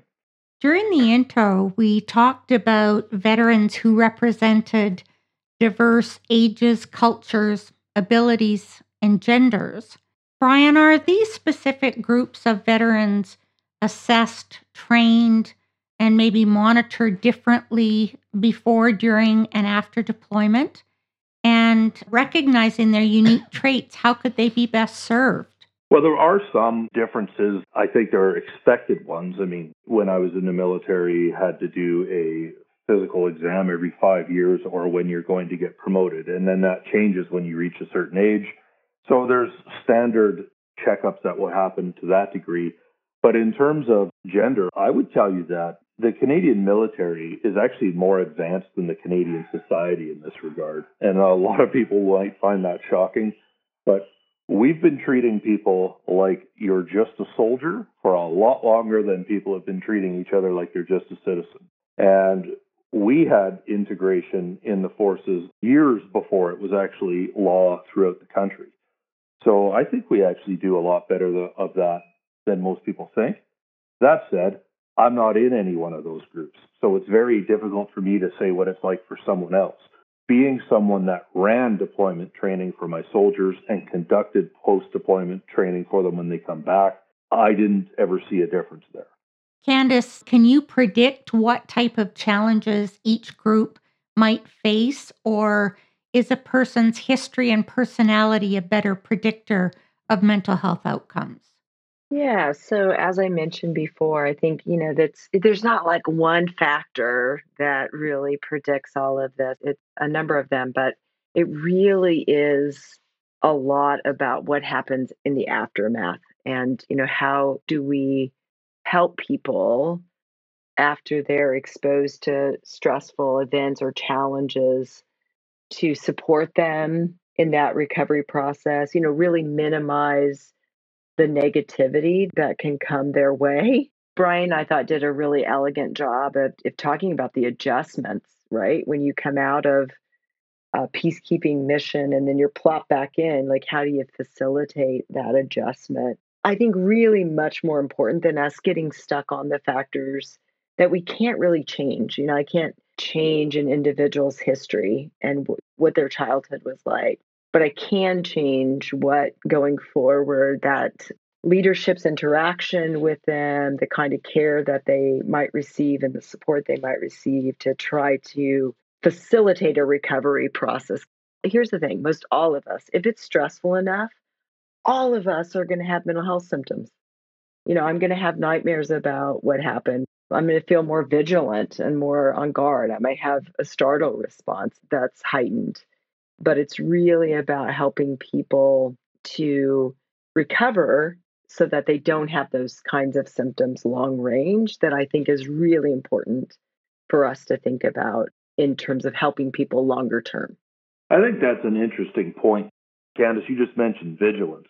That was something that was a big adjustment for me, but I would tell people that hypervigilance in Canada is just called vigilance in a war zone that's the appropriate amount of vigilance you should have when you come out of a threat situation is I look at every backpack like it was going to explode, every hand might have a gun, and every dog was going to bite me. Because that's the environment you're in. That's actually the truth there. You have to operate that way. That doesn't fit here. But how do we flip that switch? Specifically, if I was in the process of training my soldiers to go over to a conflict zone, the specific training on the nature of that mission would probably be from three to six months. So if it takes me three to six months to get you ready to go to the next Afghanistan, but what's the training cycle to bring you back home? And as much as we do try and implement things, there is reintegration training. When we came out of Afghanistan, one of the best things the Canadian Army did was they stuck us in Cyprus for four days just to breathe a little bit. But that is not six months, though, of unflipping the switch that we switched. And I think that's a key point as, of what she was just talking about is what is vigilance and what's the appropriate level of it? And also, Brian, if I might just tag on to that, is it's unrealistic. Four days is lovely. I'm so glad they gave it to you, but that's just not enough time. Like if you look at the data in most people's recovery, it's a minimum three months right? And that's without any other things coming into the mix. So, you know, maybe we need to right size our expectations of people too in terms of getting themselves back here, right? And readjusting to what is the norm around safety and the need for safety as it relates to vigilance. And that has a lot of operational implications, right, in terms of having a ready force. But maybe we need to be more realistic about just the human body and mind and its adjustment process. And that it does take time for people to get themselves back here. And that's not pathology if you're still misfiring because you're still getting yourself back into the here and now and not back there. So, what about veterans' mental health as a human rights issue? Or a social justice issue? Well, I think when it comes to that, veterans don't expect to be treated differently than the rest of society. But what people have to realize is that fill out a form for life insurance and read the fine print and see who's not included.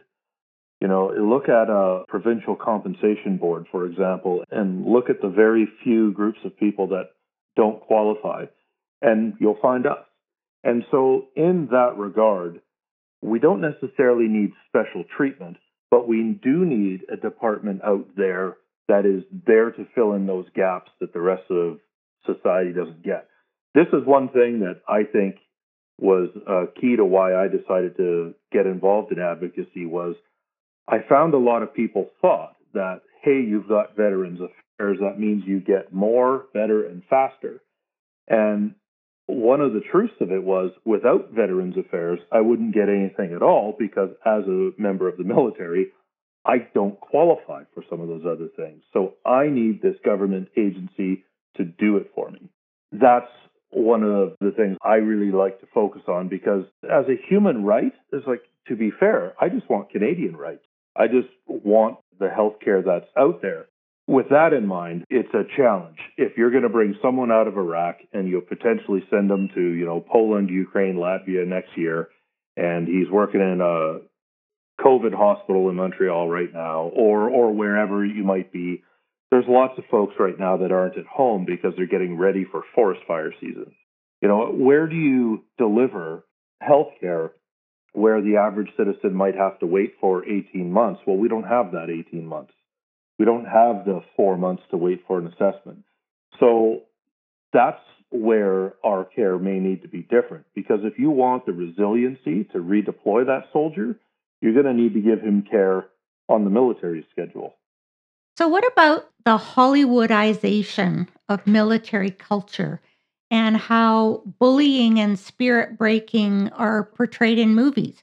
So, we've all seen the, the screaming sergeant at boot camp or the recruit who's ordered to scrub the, the bathroom floor with a toothbrush. How does all that impact on real life soldiers and those of us who rely on them? So, it's a good point. I think the profession of arms, the military, is probably one of the most over portrayed jobs out there. I mean, you probably couldn't find a section in a movie store or even on Netflix of movies about carpenters or movies about nurses, but there's piles of movies that depict a, a military event or military life. And that actually, I, I would suggest it does a disservice because they're not documentaries. They don't show the event one of my favorite movies, I'm not going to plug it, but it was a movie about disappointment in the military. It was a movie that came out a number of years ago where the whole mission they were training for didn't happen, and then the movie ends.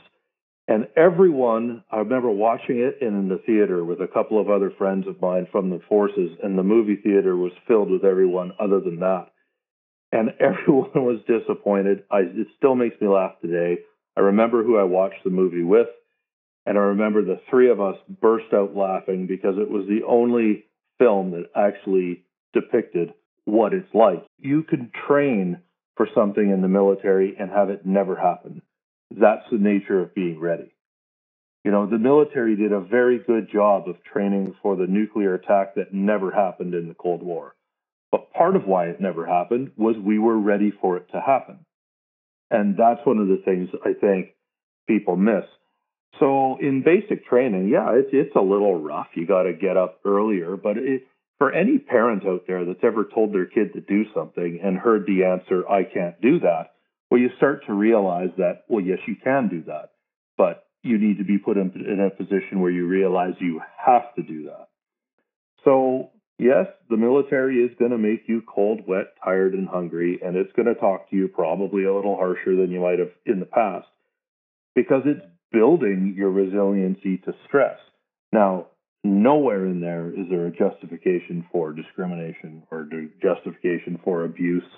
I don't need to scream my head off in some soldier's face to get my point across, but there does need to be some application of stress and you need to demonstrate the ability to still be able to do your job under that. And so, yes, basic training is a little hard in that regard. But the average military day doesn't involve you screaming yes sir, no sir, and saluting all the time. It's regularly just a job in uniform, but the uniform just says that if we don't come to an agreement as to how this ought to go, it's pre-decided which plan we're going with, and it's the one that that guy said because he's in charge. But I would say to you, every job has that. You know, in a hospital, you've got units of the hospital that are run by the boss, and carpenters work that way. Mechanics have someone running the shop. So I would suggest to you that there's a big mischaracterization out there of what military life is like, and it doesn't help us. Candice, any observations? No, I just would add on. I think that the problem with stereotypes is that they're based in some reality, but then they're overblown and overgeneralized. And so I think the examples of people being abused in these training settings, of course, there are examples of that, but like the frequency with which they occur and the severity in which they occur as they're portrayed in movies, I think leaves people feeling dubious about the military and its culture, which then creates a divide, right? It's like an others, them. I just think ultimately is not helpful for anyone. I think it's a disservice for everyone. You know, I can remember a moment in Chilliwack many years ago, over a decade ago, where I was teaching a particular group of soldiers how to dig trenches properly. And I remember this one trench where they just weren't doing it. They weren't doing it deep enough, they weren't doing it wide enough, and they weren't putting the amount of time and effort into doing it right. And I let them know that. And two years after that, one of those soldiers came back from Afghanistan. And he said, You know what? I never thought I'd need to dig a trench and he'd been there for a week and they were getting mortared and they had to dig. And so, you know, when things were approached in the military of you need to do this, well, the reason you need to do this is because you're highly likely to go to a place where you actually need to do this, where your life will depend on the lesson I'm teaching you. And that might be one of the things that makes things come across a little harsh. But to be honest, the lessons you're learning in the military aren't lessons that you're allowed to not get. At the end of a course on a machine gun, you have to know it, and people will die if you don't. That's just the nature of it. And I don't think there's as much of an understanding of that as there needs to be. So we can't have this conversation without touching on COVID 19 and its mental health impacts on veterans. So, Brian, what are you hearing from veterans about COVID and how it's impacting their existing mental health challenges? I guess if I'm going to talk about the positives first, the Canadian Forces trains every soldier in basic training on what we used to call NBC, which is now called CBRN, which is essentially, at the time I was doing it, nuclear, biological, and chemical warfare training. So Dealing with a biological agent, a virus, is actually something Canadian soldiers are trained to do. Specific to that, there's a specialized Canadian unit within the Canadian Forces that does just that on a domestic terrorism side. So our knowledge of bacterium and viruses and them being weaponized is there.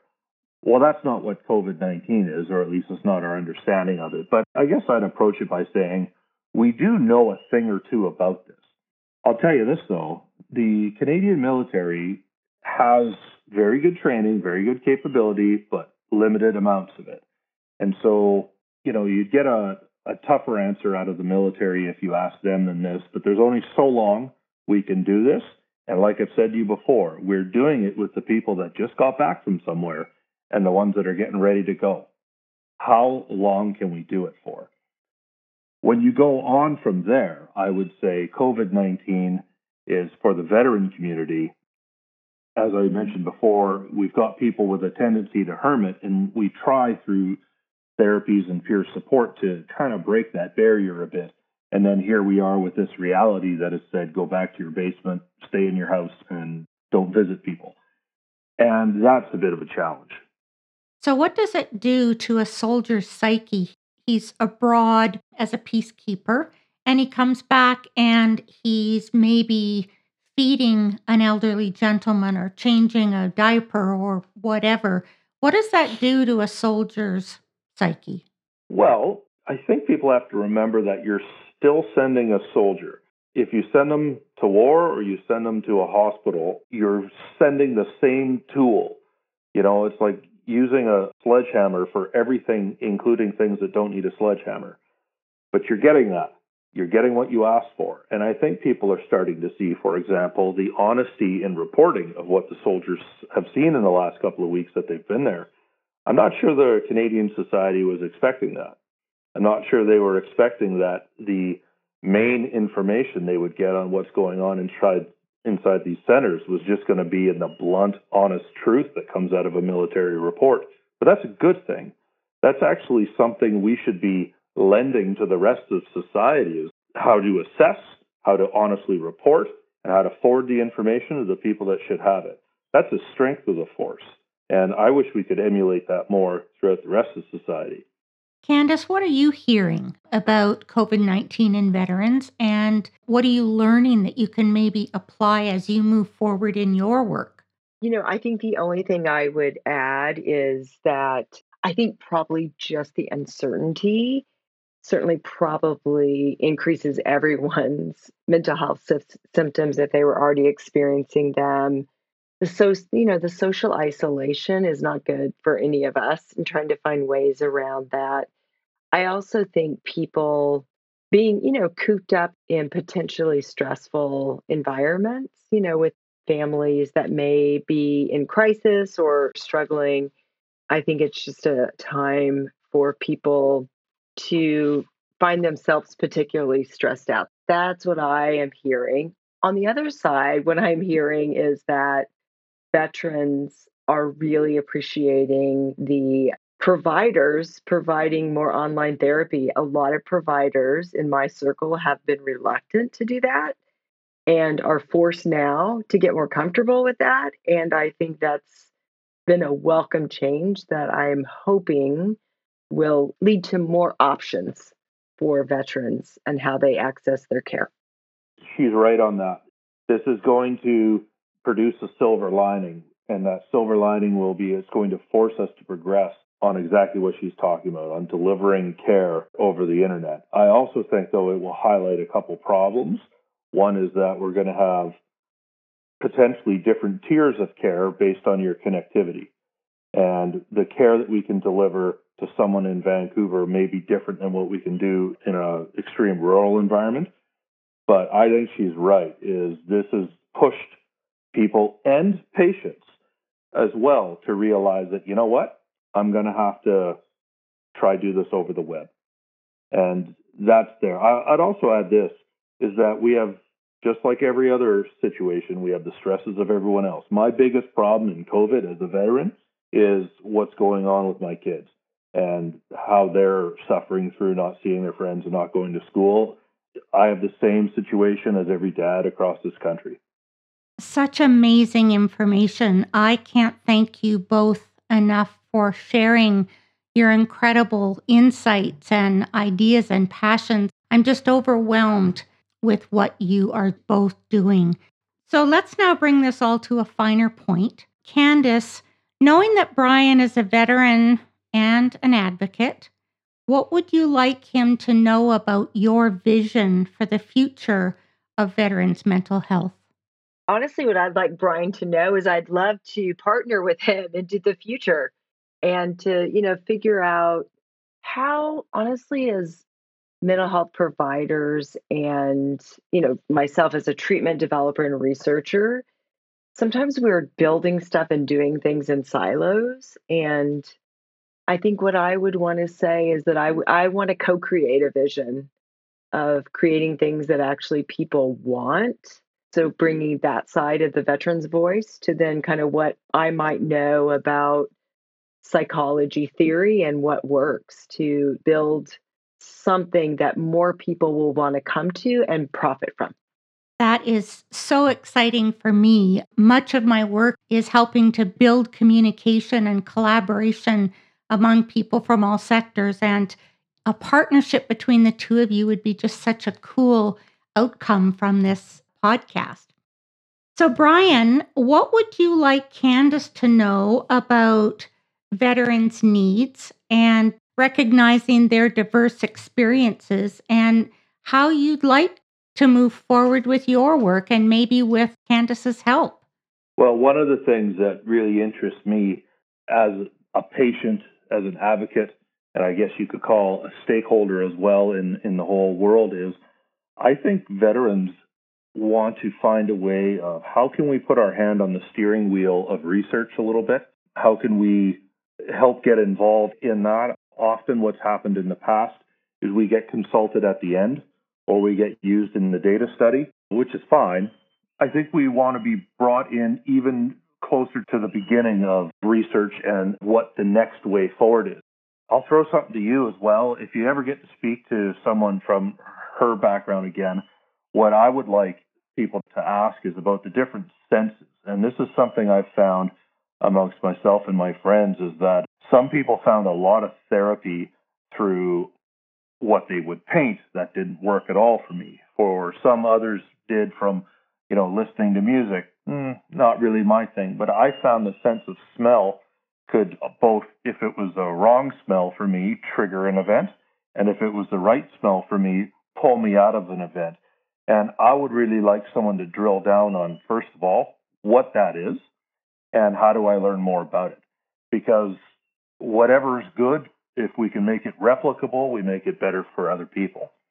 I guess I would say this as I wrap up my side of this is I like to remind people that out of the things you invest in, whether it's defense or veterans care or security as a whole, these are some of the things that are untangible in government spending and they're often easy to overlook. Like if I tell you that, you know, this one government will build more MRI machines or I think lately with the COVID situation, if you say, well, we're going to spend on masks, gloves, and face shields, people see what that is, they get it.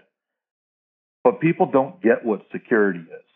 And in fact, security is the absence of a thing. That's something that the average citizen might need to wrap their head around a little bit more. And when it comes to why you need to invest in security forces and military, and then why we have to provide care for them afterwards is when we provide a secure nation, a perfectly secure nation, there's nothing on the list of things that happened. Whereas if we fill in potholes, well, we can count the potholes. And so often it becomes very hard to quantify to people, especially if they feel the country hasn't been attacked in a number of years or they don't see a threat over the horizon. It's easy for them to say, well, let's spend a little less on this bubble we call security. Well, that's how veterans services get cut. That's how hospitals get shut. And I challenge people if you like security, you need to pay for it. We're fast approaching the finish line, so I'd like to bring us back to the title, which is Veterans Mental Health Personal and Scientific Perspectives on Healing.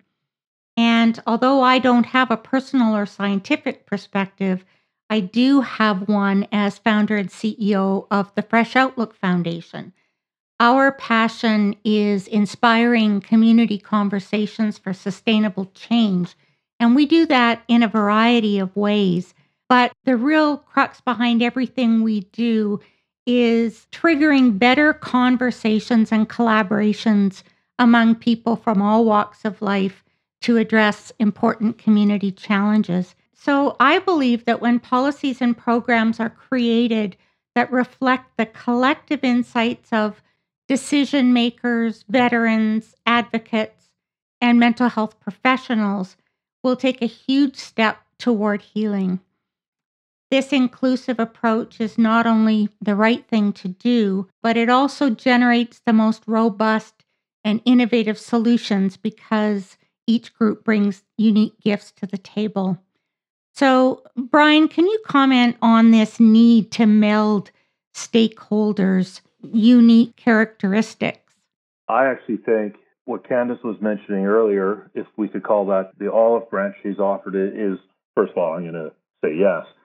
And it's part of the way forward. Patients and clinicians are also stakeholders in forward progress, especially in mental health. You know, if you look at the mental health of veterans, it's pretty easy to see that the military would benefit from that.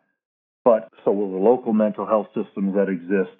We'll have less problems on the correctional system if we tackle this properly. You know, the kids going to school, our kids, my kids, will be better off if I'm healthier.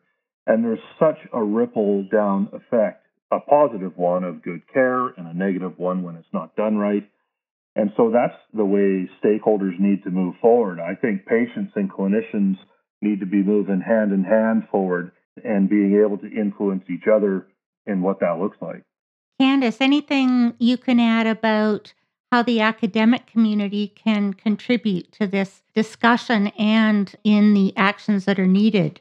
I mean, I think that the biggest way the academic community can benefit is to just listen. Obviously, we have science and theories, but you know, how do they actually apply? And so really listening to the stakeholders that Brian just mentioned and to be part of community building and not, you know, in our towers so that we can actually be exchanging ideas and not just letting them flow one direction. I think that represents a change in how universities are trying to think about their role in our society. And I think that's very important as it relates to veterans and service members and being more actively involved in listening to them and their needs and how we can better serve and better research to provide more information.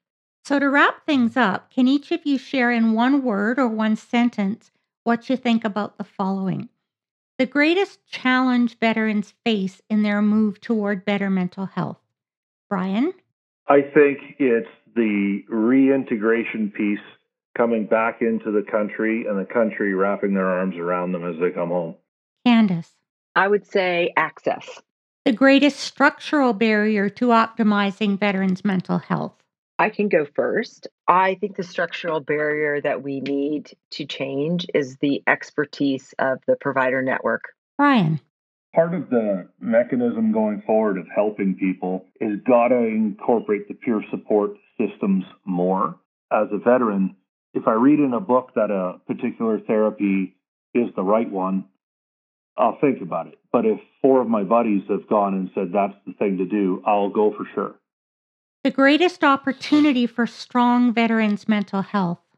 Good leaders, brave leaders, and leaders that themselves are willing to come forward if they have a problem. That was a huge part in me getting better. Was I seen someone else that was suffering and was brave enough to come forward? It's leadership. Candice. I'm going to say connection which goes along with the peer support idea, but also people banding together. The one thing we could do right now to improve veterans' mental health. I don't want to sound like a broken record. I think the biggest thing is the country being educated about what we're doing, and that will prepare the country to receive us better when we come back from doing it. And you know what? Mine is very aligned with that. I think it's like seeing you, you know, that we actually see you meaning that we recognize you, but we actually see you if you need help. And finally, your personal commitment to being the change we want to see in this field. Well, for me, paths may change down the road, but in terms of advocating for veterans that are suffering, I'm not going anywhere. I think it's natural to go that way once other people have helped you. It's all about patience and persistence, isn't it? And I promise to continue the conversation about veterans' mental health. So if any of you listening have an idea that you'd like us to investigate for a future podcast, please send me an email to joe at freshoutlookfoundation.org. Thank you again, Brian and Candice, for joining me. I've so enjoyed getting to know you both. And now have a much greater understanding and appreciation of the people who serve to keep our country glorious and free. Well, I appreciate the opportunity to, first of all, get to meet Candice. Joanne, you've helped me give me a moment to just explain my story a little bit. And I think going forward, what I really want is people to realize that, you know, it's not the Canadian forces, it's your Canadian forces. You, you you not only pay for it, but you have a very direct stake in it, it doing its job well. And that also comes with it the implication, the responsibility to look after your Canadian Forces veterans.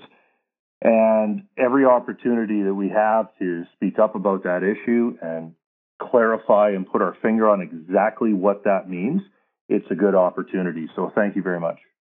Candice. I just want to say what a delight it was to have the dialogue with Brian. Such a pleasure to meet you. And Joanne, thank you so much for your commitment to actually facilitate these dialogues, to really push these issues forward and heighten people's awareness to the importance of them. And perhaps my favorite thing to come out of the episode was the possibility of getting to partner with Brian to further the cause of military and veterans' mental health. I wanted to just tell my story a little bit. I wanted to have people hear me, and I want them to hear me as a patient and as someone that's trying to do something about the mental health situation for veterans. I, I don't want them to hear me as a victim. I don't see myself that way. I'm very proud of what I've done, and I would do it again. But I wanted to make sure that I could explain to people that it's not just guns and bombs that present the problem. There's lots of stressors outside of that, lots of things that get acted on or witnessed or you have to participate in or don't get to do anything about that creates a stress for veterans as well. And I thought that was a important point to drive home. You can connect with Brian by email at brianmckenna at hotmail.com. That's B R I A N M C K E N N A. And you can follow him on Twitter at B R I A N M C K E N N A C D. For more about Candice's work, email her at candice.monson at ryerson.ca. That's C A N D I C E dot M O N S O N at ryerson.ca. You can check the show notes at Fresh Outlook Foundation for more contact information and all episode resources. A huge thank you to the Social Planning and Research Council of BC for its ongoing support of the podcast and for our virtual summits. And thank you for listening. If you enjoyed the podcast and would like to support future episodes, check out the options at freshoutlookfoundation.org slash donations. In closing, as Winnie the Pooh says, I'm so lucky to have something that makes saying goodbye so hard. So instead, I'll say be healthy and let's connect again next week.